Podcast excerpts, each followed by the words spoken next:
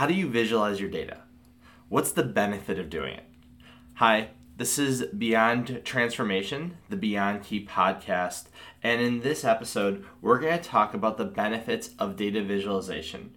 If you're interested in learning more about how to use data visualization, check out the webinar we had on data visualization comparing Power BI, Tableau, and Domo at www.beyondkey.com forward slash Data Visualization Tools webinar. Here's our latest episode on data visualization benefits.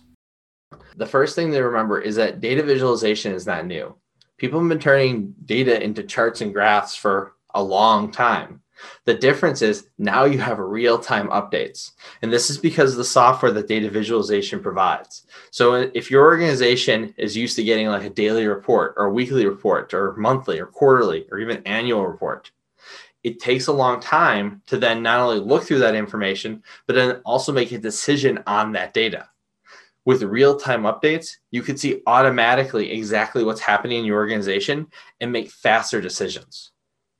And that all happens because what you're doing is you're integrating numerous secure data sources. And that word secure is, is, is capitalized because we want to emphasize the fact that you are securing your private data. If you have customer data that you're trying to transfer over into a data visualization platform or financial data, you need to make sure it's safe.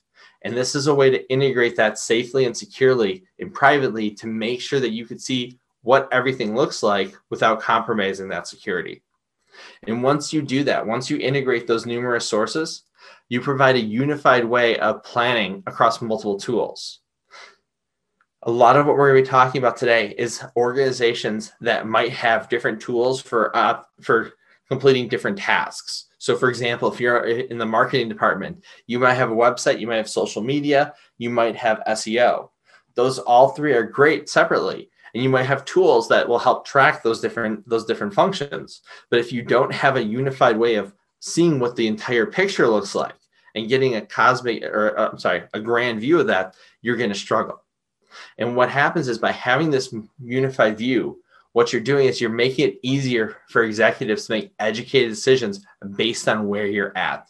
So if they could say, hey, look, in quarter one, we did this. Here's what I think we could do in quarter two based on those reasons of what we did in quarter one. It really helps them to, to move forward faster.